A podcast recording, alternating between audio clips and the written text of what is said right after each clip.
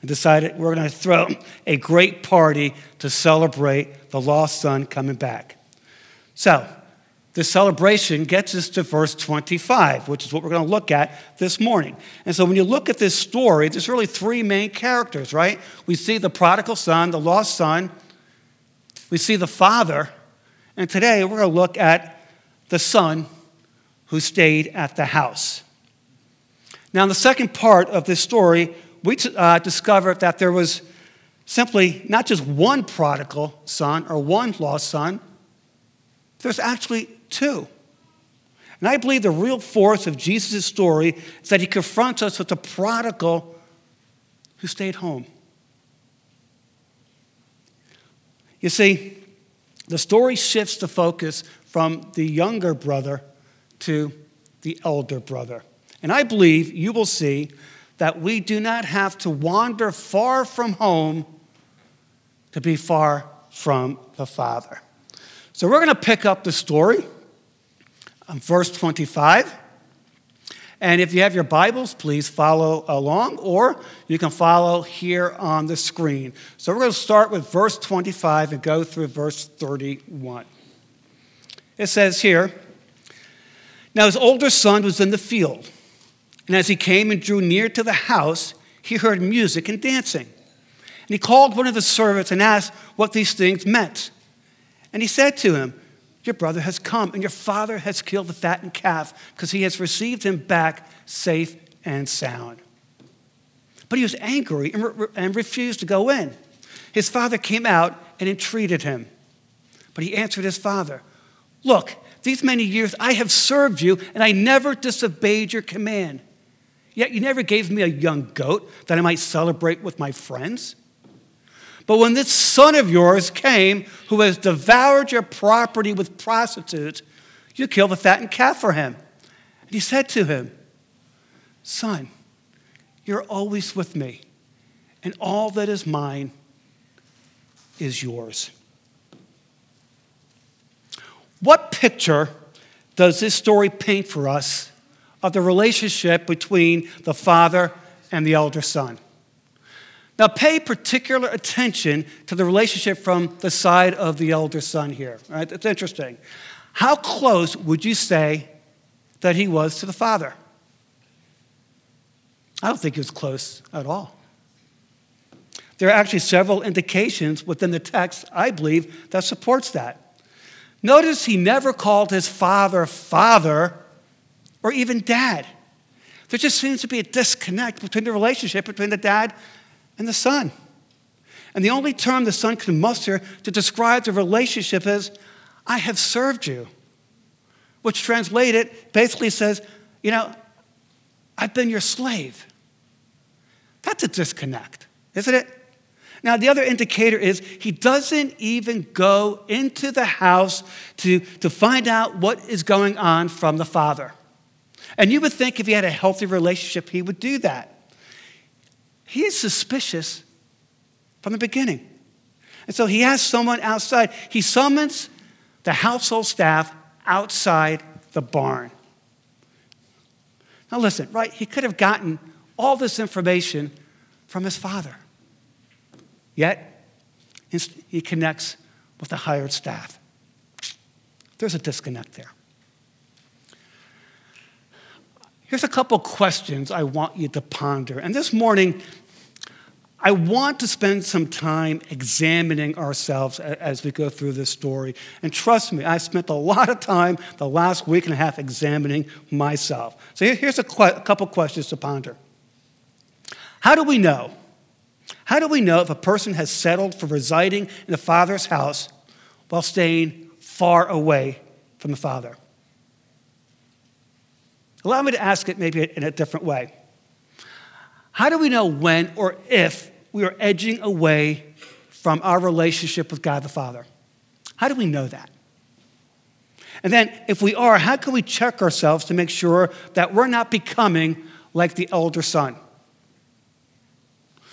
See, in this story, Jesus gives us three signs of a life outside of a relationship with the Father. And I will look at all three of these signs. Number one, we may be like the elder son if we lift up our own righteousness.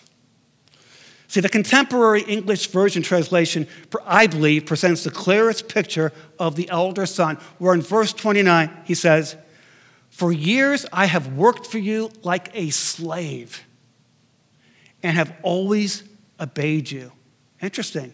Slave, always obeyed you. Now, folks, as the eldest son, it was his responsibility to co host any celebration within the household. But rather than joining the celebration and performing his duties as co host, what did he do? He pouts, he whines, right? Listen, by simply staying out back, he dishonored his father. Not only did he dishonor his father, he dishonored his father in front of his guests. Well, that little infraction never dawned on him. You know why? The elder brother is making it about himself. He's making it about himself. He sees his professed integrity as a step up on the competition. So he takes and lifts up his own self righteousness, righteousness high above his head. He's basically saying, Hey, look at me. I'm the good son. I have always obeyed. But the truth is, He's never really obeyed his father, at least not from a, a, a loving heart, which is what really matters the most. Now, I, I mean, right? I think, I think he understands conformity, right? I think he knows about following orders, but he knows nothing about obedience coming from a loving and tender heart. You know why? The elder son was self righteous. Anybody else we know in the Bible who were kind of self righteous? Yeah, the Pharisees, right? Uh, uh, the religious rulers during Jesus' time. And Jesus had some pretty harsh words to say about the Pharisees, didn't he?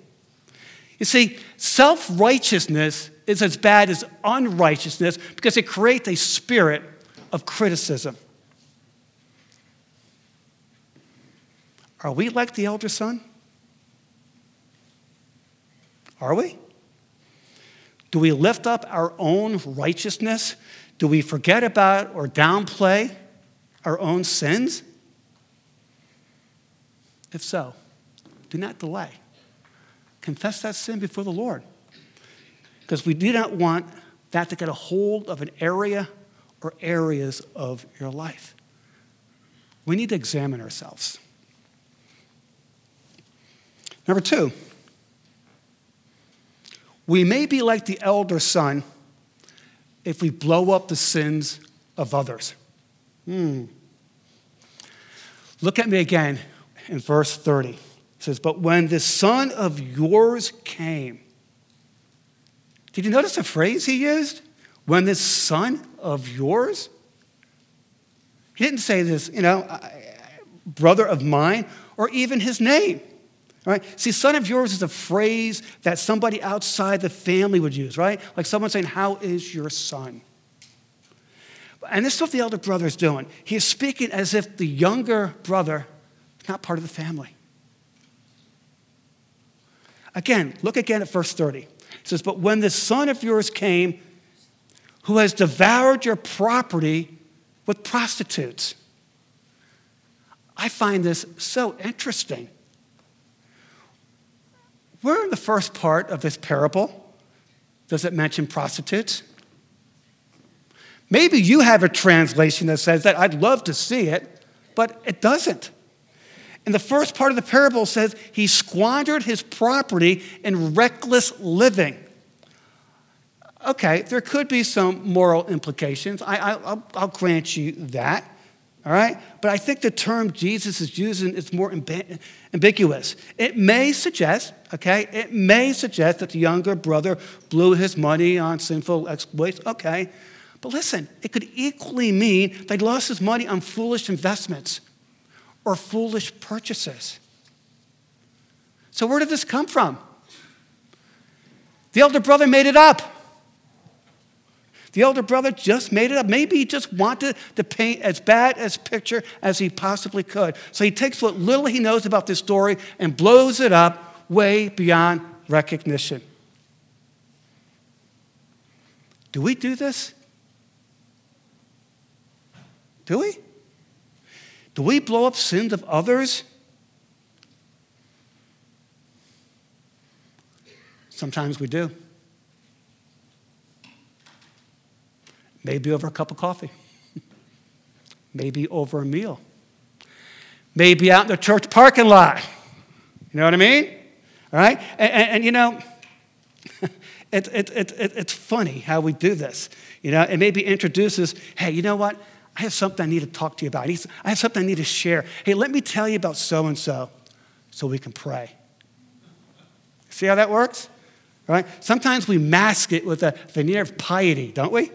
We may sound kind of religious and on the surface try to sound fairly positive or even laugh frequently. But the truth is, folks, the truth is, there can be kind of a negative, judgmental um, spirit that just bubbles up. Sometimes, sometimes we gossip. Sometimes we gossip. Sometimes we find fault with those around us. And for some of us, we may not even realize that we're doing it. Sometimes we lift up our own self righteousness and we blow up the sins of others. Are we like the elder son? There's one more sign of life outside of a relationship with the Father, and that is we may be like the elder son if we hold up the Father's offer of grace. And I think this is where the rubber meets the road for those living outside of a relationship with the Father. This is where the two previous signs, I believe, collide. Now, notice the result of when we lift up our own righteousness and blow up the sins of others, right? For the elder son, the result is an attempt to hold up the Father's offer of grace. You see, all of the self righteousness and the critical spirit erupts in a cry of, It's not fair. It's just not fair. This son of yours, he comes back. He gets the fattened calf. He gets, he gets big wages for doing nothing. I get no wages for doing all the work. It's just unfair. It's unfair. It's unfair. This is the heart of the elder son. Now, for those of you who have two or more kids or two or more grandchildren, we hear the cries of unfairness all the time, right? Well, you know, Johnny got more ice cream than I did. Susie got a later bedtime, milder punishment, right? It's unfair, it's unfair, it's unfair. I, I get it, right? This is actually called the elder brother syndrome. All right, it really is. You see, the elder brother secretly thinks that the prodigal son has had more fun. And he secretly believes, or at least suspects, that life is better in a distant land. He really believes that. Have you ever been around someone who truly believes that if anybody is happier or more successful or has a better or richer relational life or a more flourishing job than you, then life is just unfair? Yeah, we all know those people. What a miserable, miserable way to live. It really is. Let me tell you something. Folks, there's a party going on here, and it's called the kingdom of God. And let me tell you what, and it's at work. It really is. It is made up of all those who have learned and are learning to rejoice with those who rejoice, who learn to celebrate the good fortune of others, to live with the joyful heart of the Father, welcoming all who come. It's called grace. It's called grace, and it's no accident that we're called Grace Church of Waldorf. Right? No accident. By the way, did you notice how the Father addressed him as son? Despite all the insults his son leveled against him. And even though the son did not address him as father, he still gives his son the title, my son.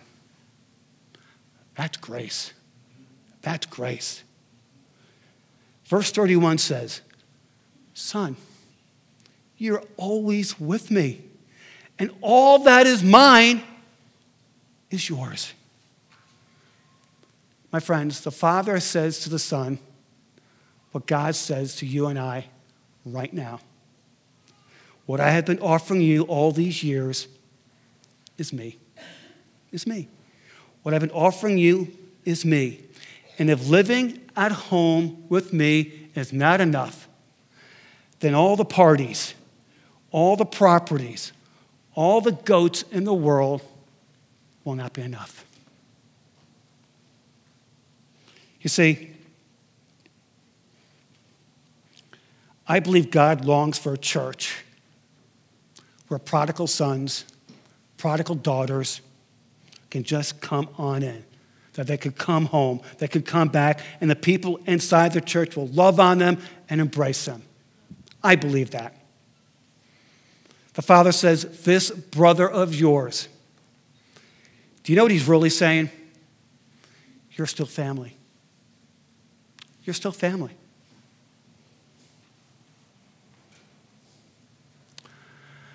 So, what happens to the elder son? Did he come in to the celebration? We really don't know. Jesus kind of stops right at the climax of the story and he walks away and never finishes the story. Why doesn't Jesus finish the story? I can tell you it's not because he couldn't find or think of an ending. It's because the ending has yet to be written.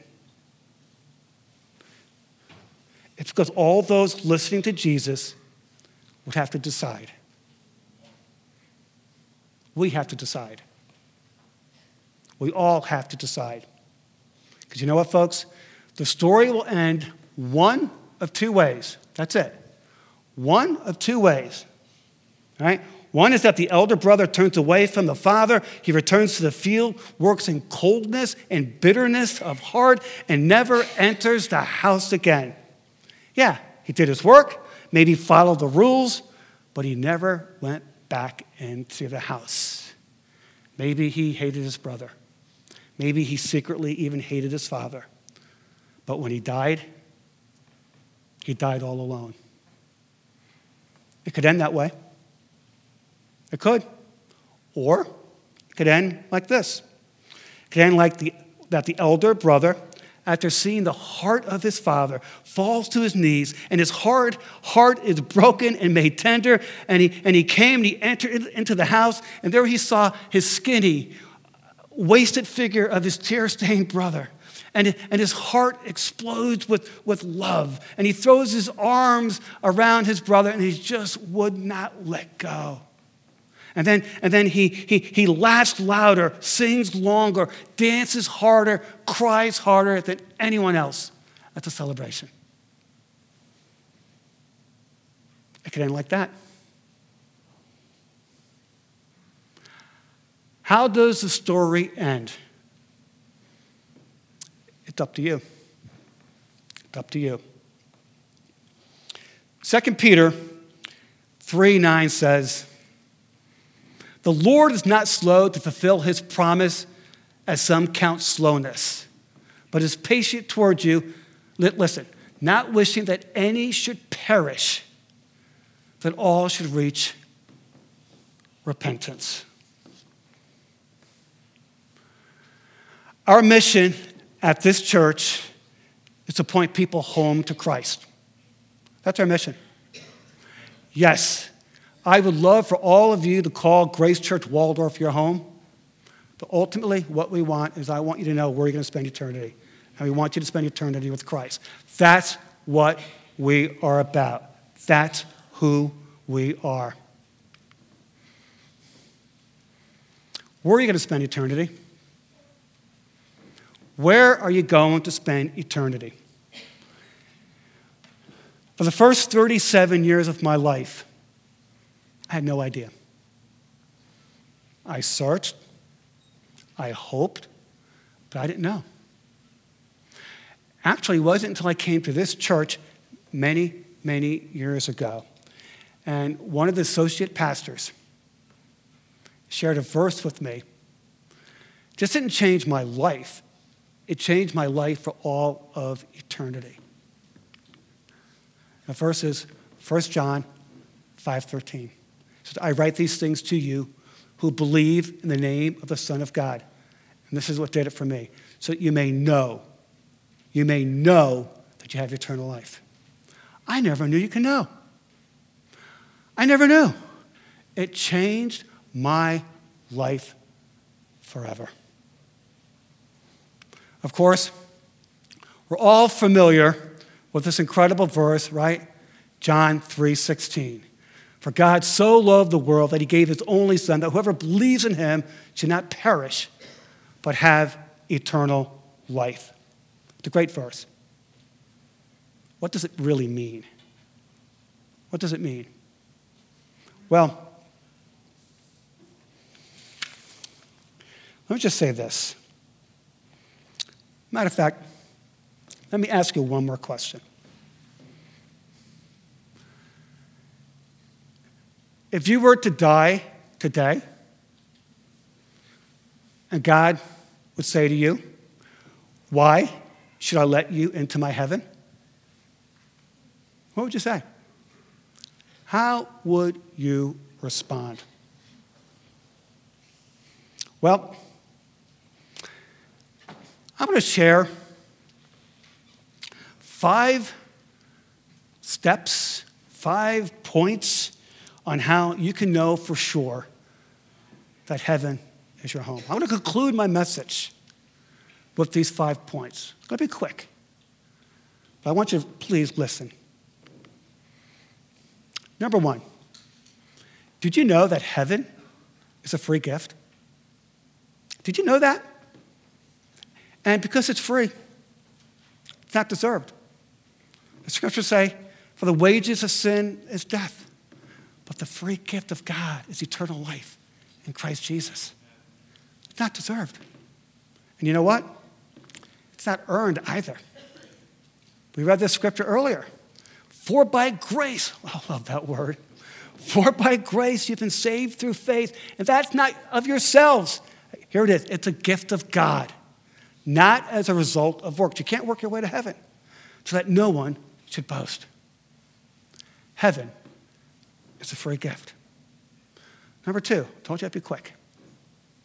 Every single person sitting in this worship center is a sinner. The Bible says, For all have sinned and fall short of the glory of God. What is sin?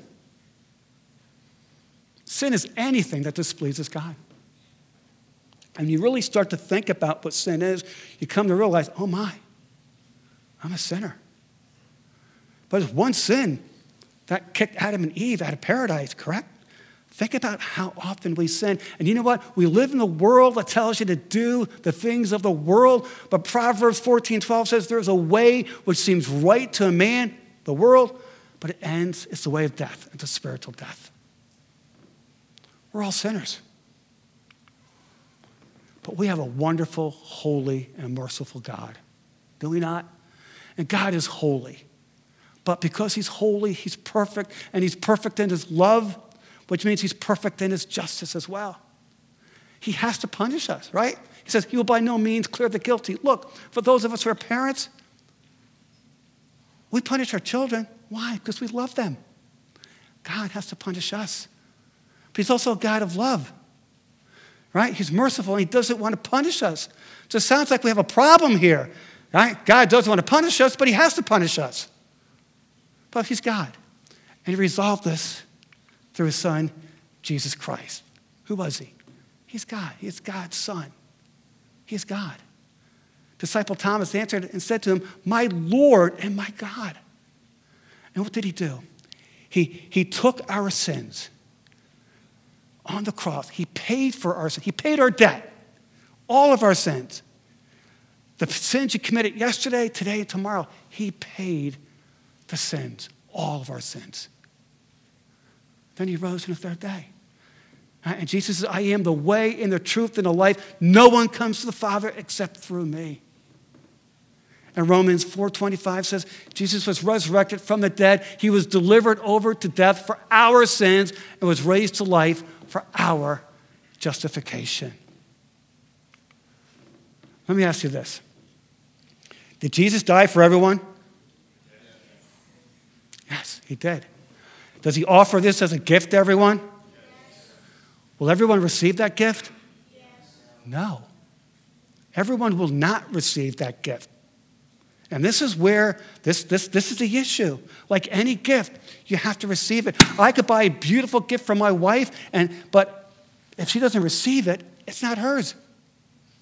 We have to receive it. Right? So, how do we receive God's gift? And this is so, so important. You know, Acts 16 31 says, Believe in the Lord Jesus Christ and you will be saved. Right? And, and John 1 12, we know these verses. He gave the right to become children of God. But what does that really, really mean? Right? What does it really mean? Right. We must acknowledge that we're sinners. Because if we don't acknowledge that we're a sinner, there's no need of a Savior. Right? We must acknowledge and repent. That means turning away from sin. Right? I'm a sinner. I ask for forgiveness and I repent. Right? And now, I am going to give you the key to the vault here. All right? This is the key to the vault. It's Paul, and he said it so well. He says, If you confess with your mouth Jesus is Lord and believe in your heart, you will be saved. For it's with your heart that you believe and are justified. Did you get that? We've got to confess that He's Lord, but we've got to believe in our hearts. Right? What does it mean? It means trusting in Jesus Christ alone for your salvation. How do we do this? I mean, how do we really, really do this? Do we have to do this at church? Called prayer. Ask the Lord. Ask the Lord. It's, it can be something as simple as this. You can, you can pray right now in your seats if you don't know. Maybe today is the day you want to put the stake in the ground and say, you know what? I wasn't completely sure, but I want to be sure. You can pray a simple prayer like this. It says, Lord, I've sinned against you and I deserve punishment, but I know your son Jesus Christ took the punishment that I deserve. So through my faith in him, I know that I am forgiven. So I placed, I placed my trust in you for salvation. Those are my words. Just, God knows your heart. But you need to put the stake in the ground. You need to confess with your mouth and believe in your heart. I'm going to ask our team to come forward. We're going to play a song, close our service in a song. If you're not sure, Matter of fact, I'm going to ask the elders and the prayer team to come up right now. Folks, if you're not sure, or if you've just prayed the prayer, feel free to come up during the song. I'm not the bold step. And if you're not comfortable, that's fine. But maybe during this song, it's a time for you to say, you know what? I'm going to pray this song. I'm going to pray this prayer. Today is the day of salvation. Please, if you're not sure, if you're not sure, do not leave this church without asking me prayer team, band member, you can know for sure.